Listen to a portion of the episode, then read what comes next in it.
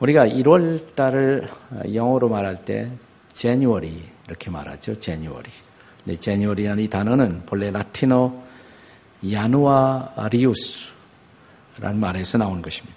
그리고 이 단어는 다시 로마의 신들의 명칭 가운데 하나인 야누스라는 신에서부터 유래한 것입니다. 야누스는 본래 문을 지키는 신으로서 한 문에서 양쪽을 반대 방향을 함께 바라보는 두 개의 얼굴을 갖고 있는 신입니다. 바티칸 뮤지엄에 이 야누스 신을 그린 조각상이 있는데 여러분이 스크린에서 지금 보고 있는 양쪽 방향, 과거와 현재를 함께 바라보는 이런 정반대 방향을 바라보는 두 개의 얼굴을 갖고 있습니다. 우리가 1월이라는 이 시간은 특별히 지나간 한 해를 뒤로 하고 이제 새해를 맞는 경계선상의 달이 아니겠습니까? 금년 한 해를 어떻게 사느냐는 것은 금년에 맞이한 1월 달에 이 신년을 어떤 마음으로 또 어떻게 사느냐에 따라서 한 해의 삶이 미래지향적인 창조적 삶도 될 수가 있는가 하면 또다시 지나간 해와 별로 다를 것이 없는 과거지향적인 옛날로 퇴행하는 삶을 살 수 있는 가능성을 함께 안고 있는 시간의 경계선에 우리는 서 있는 것입니다. 믿음의 여정을 순리하는 우리 그리스도인들을 보면 어떤 사람은 시간이 흘러감에 따라서 조금씩 더 주님을 닮고 더 성화되어서 하나님의 일을 감당하는 미래를 향해 걸어가는 사람들이 있는가 하면 시간은 흘러도 별로 성숙의 사인이 보이지 않은 채 오히려 세상에 더 집착하고 그래서 매우 과거지향적인 과거 회귀적인 삶을 살아가는 그런 성도들의 모습도 종종 볼 수가 있습니다. 저는 그런 대표적인 성경의 사람 가운데 하나가 데마라는 인물이라고 할 수가 있을 것입니다. 철로역정의 저자인 잔 번연은 그의 책인 이 철로역정에서 바로 이런 인생을 살고 있는 사람으로 다시 데마를 등장시킵니다. 자, 주인공 순례자 크리스찬과 새로운 동행자가 된 소망, 이 두 사람이 이제 함께 허영의 시장을 떠납니다. 그들은 이제 이 장거리를 빠져나와서 얼마 되지 않아서 두 마음이라는 인물을 만나게 됩니다. 이 두 마음은 혼자 다니지 않고 패거리를 지어서 함께 다니는데 그와 함께하는 사람들은 어떤 사람이냐면 이런 사람, 세상 집착, 돈 사랑, 노랭이 이런 무리들이 함께 어우러져 있었어요. 그 리더가 두 마음이라는 이런 친구입니다. 그들은 집요하게 다시 이 순례자 크리스찬의 걸음을 지체하기 위해서 방해를 합니다. 근데 그들의 미혹을 가까스로 뿌리치고 이제 크리스찬과 소망은 다시 탁 트인 벌판으로 나오게 됩니다. 이 벌판을 지나 얼마 가지 않았을 때 야트막한 한 언덕을 다시 발견합니다. 그 언덕은 돈 언덕이었어요. 돈 언덕. 말이 재밌죠, 다. 그 언덕 뒤로는 광산이 있었습니다. 그 광산이 은광이었습니다. 은광산이었어요. 근데 그 광산 앞에 거기에 한 점잖게 생긴 한 신사 한 사람이 바로 순례자 크리스찬을 기다리고 있었습니다. 바로 이 데마라는 존재. 그가 오늘의 삶을 사는 여러분과 저 소위 포스트 모던 시대를 살아가는 이 순례자들에게 철로역정의 저자 번연이 등장시킨 데마, 또 성경도 기록하고 있는 이 데마가 오늘 우리에게 던져주고 있는 레슨은 도대체 무엇일까요? 첫째로 그것은 이 세상을 향한 사랑을 경계하라는 것입니다. 데마는 순례자 일행의 발걸음을 멈추게 하고 그들에게 꼭 보여주고 싶은 것이 있다고 말합니다. 저쪽에 가면 은광이 있는데 그 은광을 파헤치기만 하면 한몫 잡을 수 있다고, 큰 돈을 만질 수 있다고 속삭입니다.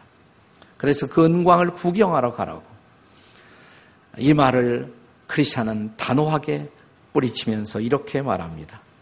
난 당신의 정체를 알고 있다고, 당신은 과거 거룩한 믿음의 길에서 이탈해서 이미 유죄 판결을 받은 전과가 있지 않느냐고. 성경에 근거해서 지금 잔 번연이 그렇게 말하고 있는 것이에요. 바로 그 성경의 근거가 디모데후서 4장 10절인 것입니다. 우리 디모데후서 4장 10절을 함께 같이 읽겠습니다. 다 같이 시작. 대마는 이 세상을 사랑하여 나를 버리고 데살로니가로 갔고. 짤막하게 이렇게만 기록되어 있기 때문에 도대체 무슨 사정으로 데마가 어떻게 세상을 사랑해서 나를 버리고 바울 사도의 전도 여행의 과정에서 이탈했는지 그 자세한 상세한 디테일은 사실은 알 길이 없습니다. 그러나 추정하건대 초대교회 문서 가운데는 종종 이 데마라는 인물이 신앙의 길에서 이탈한 배교자로 등장하는 것으로 미루어서 그가 신앙의 길에서 탈선했던 순례자로 보는 것이 합당할 것입니다. 그의 이 세상 사랑 뭐였을까요? 성경은 계속 이 세상 사랑을 경계하지 않습니까? 우리가 잘 아는 요한일서 2장 15절에 보시면 너희는 이 세상을 그리고 세상에 있는 것들을 사랑하지 말라고 말씀하고 있습니다. 이어진 말씀에서 이 세상 사랑의 속성을 보여주고 있지 않습니까? 우리는 요한일서 2장 16절을 같이 한번 읽겠습니다. 다 같이 시작. 이는 세상에 있는 모든 것이 육신의 정욕과 안목의 정욕과 이생의 자랑이니 이는 다 아버지께로 온 것이 아니요. 어디로부터 왔다? 세상으로부터 온 것이라 라고 말합니다. 그러니까 여기서 세상 사랑의 본질, 그 속성은 결국 육신의 정욕이라든지 혹은 안목의 정욕 혹은 이생의 자랑을 뜻하는 것과 연관되어 있었을 것입니다. 아마도 요한 번연은 이런 말씀의 기초에서 데마의 이 세상 사랑을 은광사랑으로 표현하고자 했던 것으로 보여집니다. 은에 대한 집착 혹은 금에 대한 집착, 그것은 인류의 역사를 통해서 언제나 우리의 신앙을 탈선시키는 세속적 사랑을 대표하는 것으로 우리에게 다가오고 있습니다. 정말 데마가 그리스도를 신실하게 따르는 제자였다면 이런 물질적 이득 때문에 신앙의 길에서 이탈할 필요는 없었을 것입니다. 자, 이런 신앙의 길이 내게 물질적 이득을 보장하지 못한다고 판단 제자 데마는 은광에 매달려서 은광을 개발하고 또 자기만 그 속에 빠져 있었던 것이 아니라 지나가는 순례자들을 미혹하는 사람이 된 것입니다. 그가 만약 데마가 참된 예수의 제자였다면 오히려 이렇게 말하고 있어야 마땅했었을 것입니다. 사도행전에 나타나는 한 제자처럼, 이건 베드로입니다. 이렇게 말해야 마땅하겠죠. 은과 금은 내게 없거니와 내게 있는 것으로 내게 주노니 나사렛 예수 그리스도의 이름으로 라고 말했어야 마땅하죠. 그러나 은과 금을 위해서 나사렛 예수 그리스도의 이름을 쉽게 버린 대표적인 인물로 등장한 것이 바로 데마였던 것입니다. 데마는 예수님보다도 은과 금을 선택했습니다. 그리고 옛날부터 은과 금의 추억이 감미로웠던 데살로니가로 돌아가기로 귀향을 결심합니다. 아마도 데살로니가는 데마의 본향이었던 것으로 보여집니다.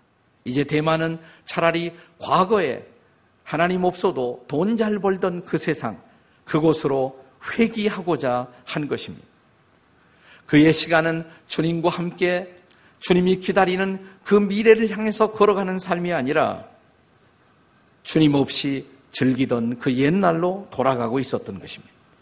오늘 여러분의 시간은 어디로 흐르고 있습니까? 이제 주님과 함께 주님이 여러분을 위해서 예비하신 주님 앞에 부끄러움 없이 서서 하나님의 상급을 누릴 그 시간을 향해 내 인생은 흘러가고 있을까요?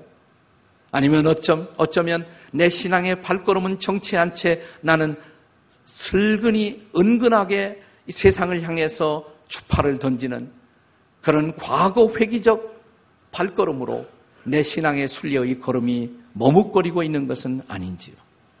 데마의 레슨, 그 첫째는 이 세상 사랑을 여전히 경계하라는 것입니다. 이 데마라는 인물이 보여주는 두 번째 레슨이 있다면 그것은 자신에 대한 과신을 경계하라고 말하고 있습니다. 철로역정에 보면 순례자 크리스찬의 동행자 소망은 대마의 미혹 앞에 거의 넘어갈 뻔했습니다. 그러자 그 자리에서 크리스찬은 대마를 향해서 이렇게 소리칩니다. 정말 이곳 은광은 위험하지 않단 말이요. 내가 듣기에는 수많은 순례자들이 여기에서 발목을 잡혔다고 하는데, 바로 그때 데마는 크리스찬과 소망을 향해서 이런 대답을 합니다. 아주 부주의한 사람들이면 모를까. 사실 이곳은 그렇게 위험한 것은 전혀 아니란 말일세. 우리가 조금만 조심하기만 하면 이런 정도의 욕망은 얼마든지 컨트롤할 수 있다고 말합니다. 여기에 함정이 있어요.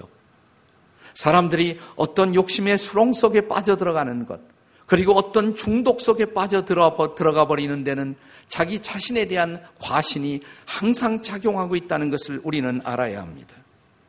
야고보서 1장 15절의 말씀은 지금도 우리에게 이렇게 들려오지 않습니까? 같이 한번 읽어보시죠. 다 같이 시작. 욕심이 잉태한 즉 죄를 낳고, 죄가 장성한 즉 사망을 낳느니라. 욕심은 그곳에 그냥 머물러 있지 않다는 것입니다. 욕심은 자라요. 그것이 죄를 만들고 마침내 우리를 노예 삼는다는 것입니다. 중독 증세와 같습니다. 여러분, 모든 중독자들의 공통점이 있다는 것을 아세요? 그것은 자기가 중독이라는 것을 인정하지 않는다는 것입니다. 네. 인정하면, 시인하면 어떤 중독도 치유의 희망이 사실은 있습니다. 근데 그것을 인정하지 않아요. 알코올 중독자를 만나보셨습니다.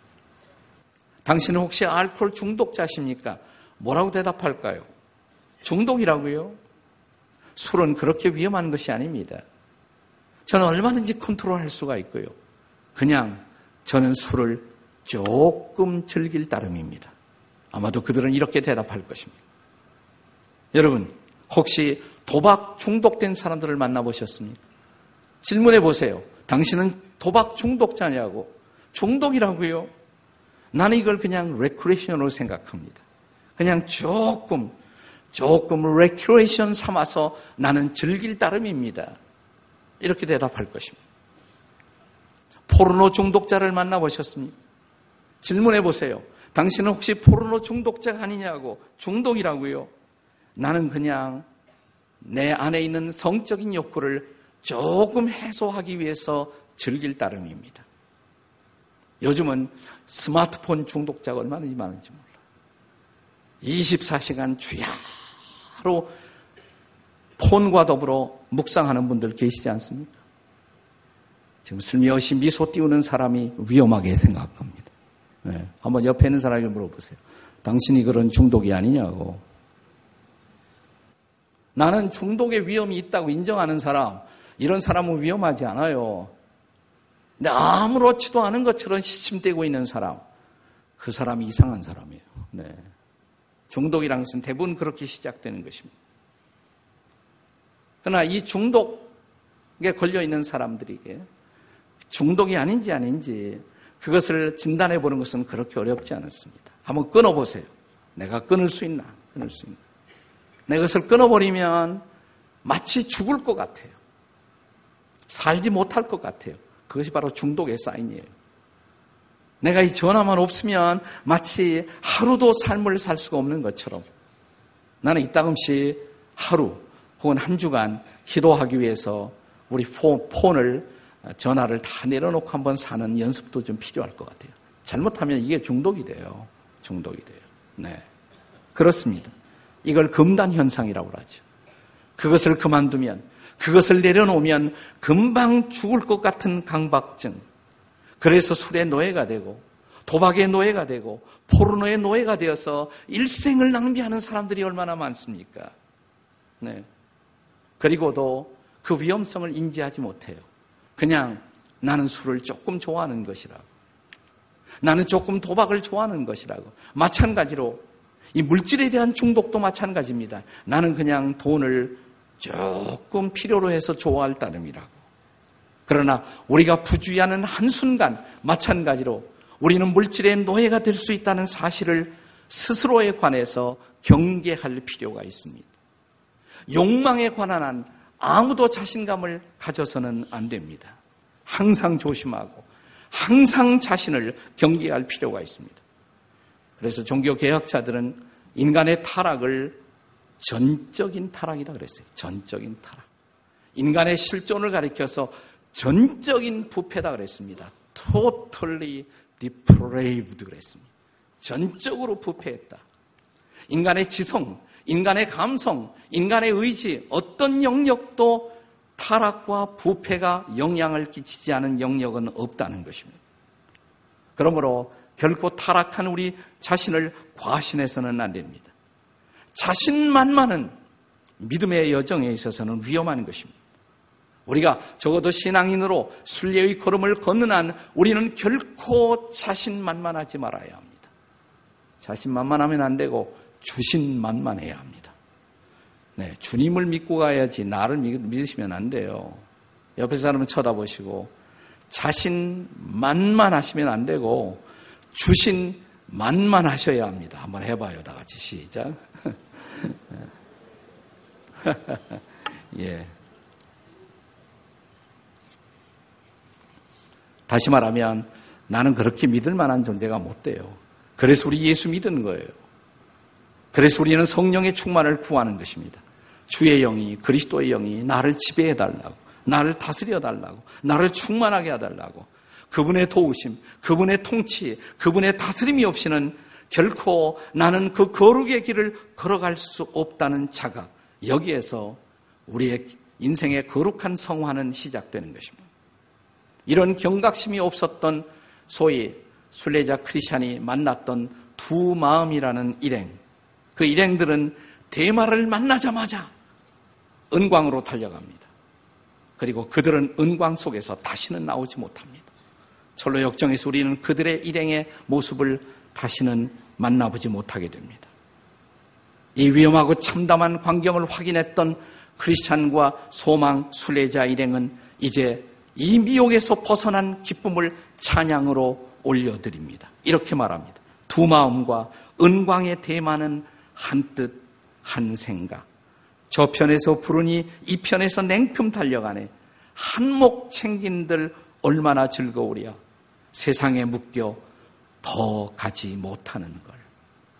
그렇게 세상에 주저앉아버린 이웃들을 바라보십시오. 그리고 세상 사랑을 경계하십시오.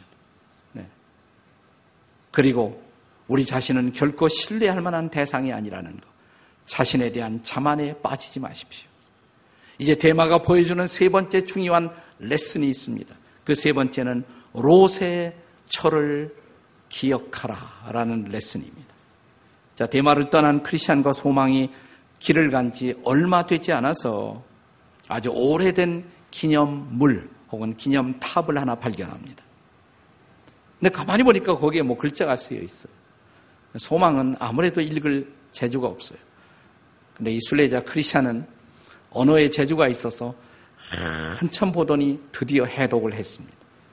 거기에 쓰이는 기념탑의 메시지는 이런 말씀이었습니다. 롯의 철을 기억하라. 어디서 나온 말씀이에요?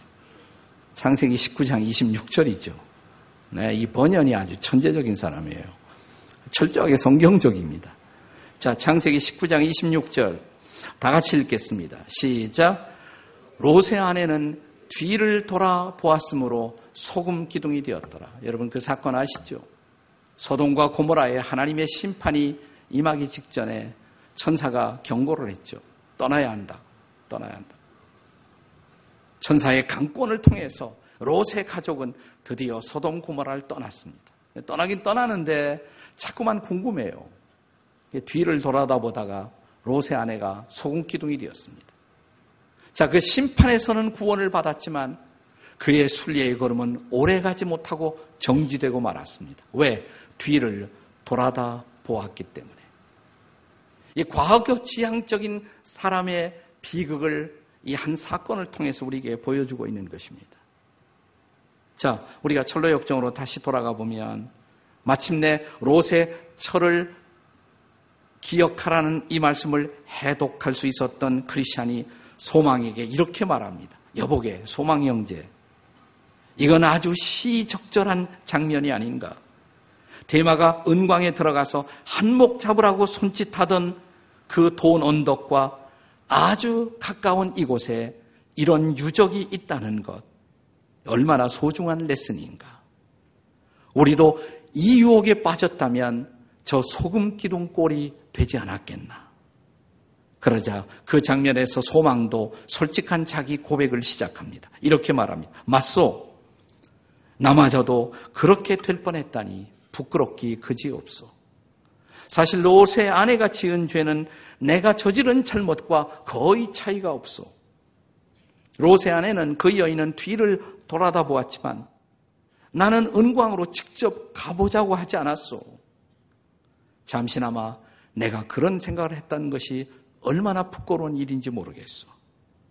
그들은 이렇게 대화를 나누며 이 미혹에서부터 지켜주신 하나님의 은혜를 감사하면서 길을 계속해서 갑니다. 사랑하는 여러분, 인생의 길에 이런 미혹은 계속 저와 여러분에게도 찾아올 것입니다. 우리가 이런 세속적인 갈망을 뛰어넘고 이 순리의 걸음을 계속하기 위해서 우리에게 필요한 것은 뭘까요? 단순히 세상 사랑하지 말자라는 결심만 가지고 안 됩니다. 더 큰 갈망이 있어야 돼요. 더 위대한 갈망. 돈에 대한, 물질에 대한, 세상에 대한 이 집착보다도 더 위대한 갈망, 더 강력한 갈망, 그것을 뛰어넘는 더 거룩한 욕심이 있어야 합니다. 뭘까요? 어느 날 주님 앞에 설 때 나는 상급받는 자로 그분 앞에 서고 싶다는 갈망, 거룩에 대한 갈망, 면류관에 대한 갈망, 그 갈망이 있어야 합니다. 디모데후서 4장 7절 8절을 기억하시나요? 우리 같이 한번 읽겠습니다. 바울의 고백, 다 같이 시작. 나는 선한 싸움을 다 싸우고 나의 달려갈 길을 마치고 믿음을 지켰으니 이제 후로는 나를 위하여 의의 면류관이 예비되어 있느니라. 이것이 바울의 갈망이었어요. 내가 그분 앞에 의의 면류관을 받을 수 있는 존재로 서는 것. 네. 이 거룩한 갈망 때문에 그는 세속적인 욕심을 뛰어넘을 수가 있었던 것입니다. 우리 신앙의 선배들이 모두 그런 삶을 살았던 것입니다. 주님 앞에 설 때 나도 그분의 칭찬받는 자로 내 인생을 완주하고 싶다. 면류관 쓰고 싶다. 네. 어떤 사람들은 예수를 믿기는 믿어요, 분명히. 근데 항상 신앙생활을 하면서 평생 동안 세상과 하나님 나라의 경계선상에서 방황하는 사람들이 있잖아요. 그 욕심을 떨치지 못하고 사는 사람들. 어떻게 될까요? 예수님을 믿었다면 저는 구원은 받을 거라고 생각해요. 구원은 받을 거라고. 그러나 주님 앞에 섰을 때 상급이 없겠죠. 그것을 우리 신앙의 선배들은 부끄러운 구원이다 이렇게 말했습니다. 부끄러운 구원. 주님 앞에서 내 이웃들이 황금 면류관을 쓰고 기뻐할 때 나는 어떤 모습으로 설까요? 우리 한국교회 초대교회 부흥 목사님들은 그걸 이렇게 설명했습니다. 예수를 믿으면 구원은 받을 터인데 주님 앞에 내놓을 곳이 없는 인생을 살았던 사람들, 그들은 틀림없이 개털 모자를 쓸 것이다 그랬습니다. 우리 선배들의 휴머였어요. 조크였습니다. 사랑하는 여러분, 제가 여러 해 전에 아프리카의 튀니지를 방문한 적이 있습니다. 선교사 수련회를 인도하기 위해서 그곳을 갔는데 그 옛날 칼타고 지역을 이렇게 돌아보다가 선교사님 한 분이 저에게, 안내하던 분이 그런 얘기를 해요. 목사님, 이 길 이름 좀 보세요. 제가 보니까 그 길 이름이 이렇게 쓰여 있다고. 키프리안 로드 이렇게 쓰여 있어요. 키프리안 로드. 아, 키프리안 이름이 저기 있네요. 아, 마침 그분이 옛날에 여기 살았죠. 여기서 교회를 지도하던 지도자. 주후 275년대에 그는 칼타고에 있었던 그 교회의 주교, 감독, 아주 대표적인 지도자였습니다. 그는 당시 로마의 발레시안 황제에 의해서 그리스도인들에 대한 신앙의 핍박이 일어나기 시작하자 우리가 이 핍박을 달게 받자고, 우리가 결코 신앙을 포기하면 안 된다고 당시의 성도들을 독려하면서 그 세속화에 맞서서 싸우도록 격려한 그런 위대한 지도자, 위대한 교부였습니다. 그리고 마침내 AD 278년에 그는 차명으로 순교의 일생을 마무리 짓게 됩니다. 흥미로운 사실은 이것입니다. 지금 튀니지는 모슬렘, 여기 튀니지도 모슬렘화가 돼갖고 대부분 다 모슬렘 신자들이 대부분이란 말이죠. 근데 그런 나라에 키프리안 로드가 아직도 존재하고 있다는 것. 참 신기한 일이네 그랬습니다. 근데 선교사님이 맞다고. 나 그 키프리안의 발자취를 지울 길이 없다고. 제가 감동을 받고 돌아와서 필립 셰프라는 사람의 교회 역사책을 다시 찾아서 읽어보니까 이런 한 문단이 있더라고요. 키프리안에 대해서 이런 글을 기록했어요. 키프리안은 부끄러움이 없이 끝까지 믿음의 길을 걸었다. 이런 대목이 있더라고요. 맞습니다. 그래서 마침내 이런 이방의 한복판 속에서도 그가 걸었던 길에 자취를 남겼던 사람. 우리의 선배들 가운데는 그런 사람들이 적지 않습니다. 새해가 되었습니다.